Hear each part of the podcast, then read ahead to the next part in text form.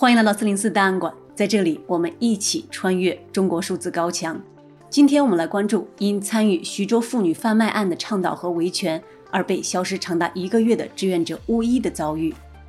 江苏徐州被铁链锁住的八孩母亲一案，自一月底在中文互联网发酵以来，在长达一个月的时间里，持续作为热点话题被全民关注。中国数字时代快速收集整理了官方和民间的声音与作为，推出了。丰县铁链女事件全记录的专题页，四零四档案馆栏目也特地制作了三期节目，跟踪和记录了这一事件的进展。对于尚不了解这一事件的听众朋友，我们欢迎您到中国数字时代网站查看和收听。二零二二年二月二十三日，江苏省委省政府调查组发布了第五份，也是最后一份官方通告。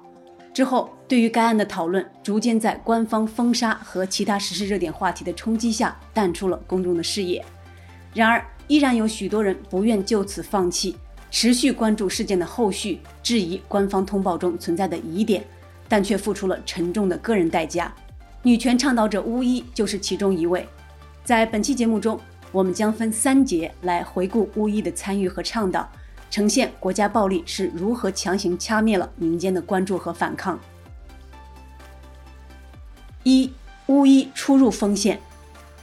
二月初，当官方通报一次比一次引起民间舆论的愤怒和质疑时，新浪微博名为“我能抱起一百二十斤的巫医”和微博用户小梦姐姐、小拳拳驾车前往徐州丰县为铁链女发声。然而，他们一到徐州便受到当地政府人员的骚扰和驱逐。巫一在自己的微博中回顾了这一过程，在不被允许进入由警察把守的董集村后，他们在车上写下“丰县董志民强奸精神病女，逼生八孩，反领补贴得救助”，在丰县县城开车表达抗议。之后，在停车三十分钟后，警察随即找到酒店，要求他们将车上文字擦除。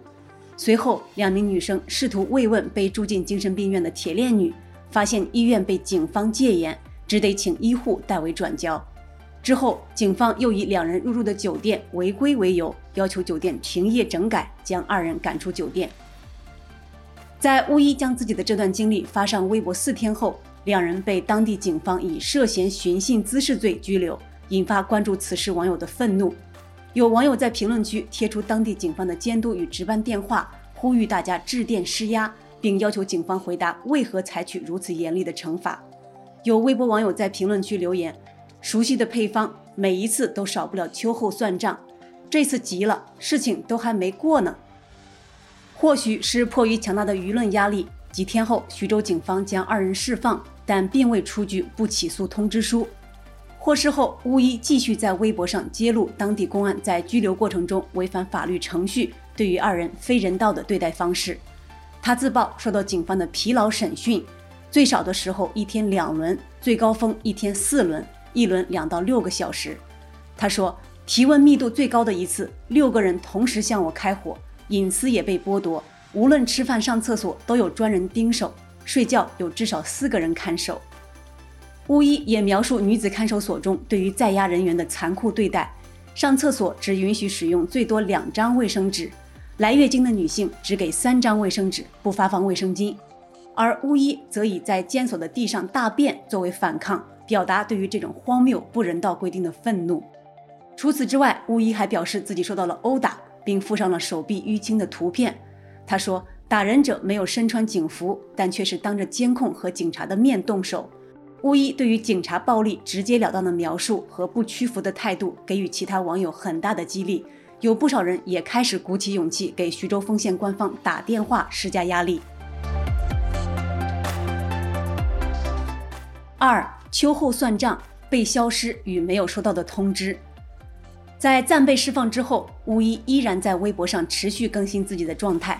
尽管他的多数微博透露着乐观和勇敢，但他也在一条微博中提到公权力带给自己的伤害。他写道：“极致的恐惧让我几乎在一瞬间就在潜意识里开启了全身防御模式，并伴随着世界观的崩塌。我一直信任的。”国家一直教导我的，全都变成了谎言，成了刺进我身体里的剑。他还提到自己可能患上了创伤后遗症，而他想要伤害他的人付出应有的代价。然而，江苏省对于铁链女的最后一份官方通报，企图给所有的疑问盖棺定论。在这份通报发出后，大量的质疑和讨论被删除，许多发声者被封号，甚至面临更加严重的惩罚。二月二十一日后，巫医的微博被禁言。三月一日，巫医再次失联，有消息称其被徐州警方带走。根据刑事诉讼法的规定，对于犯罪嫌疑人采取刑事强制措施后，除了无法通知到家属，或者涉嫌危害国家安全犯罪、恐怖活动犯罪，因此通知可能有碍侦查的情形以外，应当在二十四小时内通知家属。然而，根据持续关注此事件的网友地球村公民的文章，直到三月十五日，徐州当局才向巫医的父亲宣读通知书，并且不允许留下通知书，甚至连拍照留存都被禁止。此外，根据刑事诉讼法，嫌疑人有权利在第一次讯问后会见律师。然而，巫医至今无法会见律师，有律师愿意提供代理，也迅速被官方警告。这些严重违反中国法律程序正义的手段，也被在此前对于维权人士的刑事司法中多次使用。由欧洲 NGO 组织保护卫士 （Safeguard Defenders） 汇编的《失踪人民共和国》一书，对于这些现象有着详细的揭露。三，我们没有忘记艰难的集体反抗之路。巫医在国家权力的迫害下被消失后，官方也极力想要压制人们对于此事的关注，但仍有人试图用力所能及的努力帮助寻找巫医。有网友持续在微博发声：“今天一问，巫医放出来没？”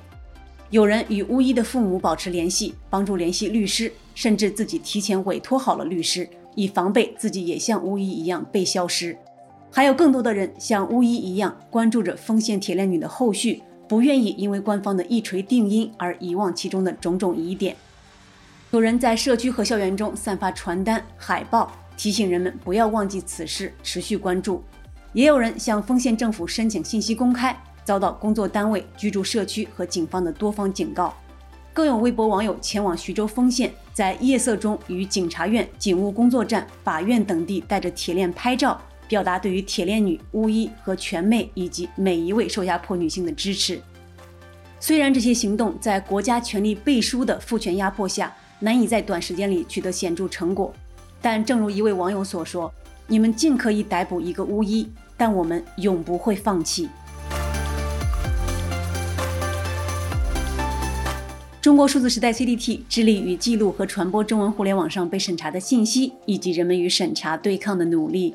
欢迎大家通过电报 Telegram 平台向我们投稿，为记录和对抗中国网络审查做出你的贡献。投稿地址请见本期播客的文字简介。阅读更多内容，请访问我们的网站 cdt.media。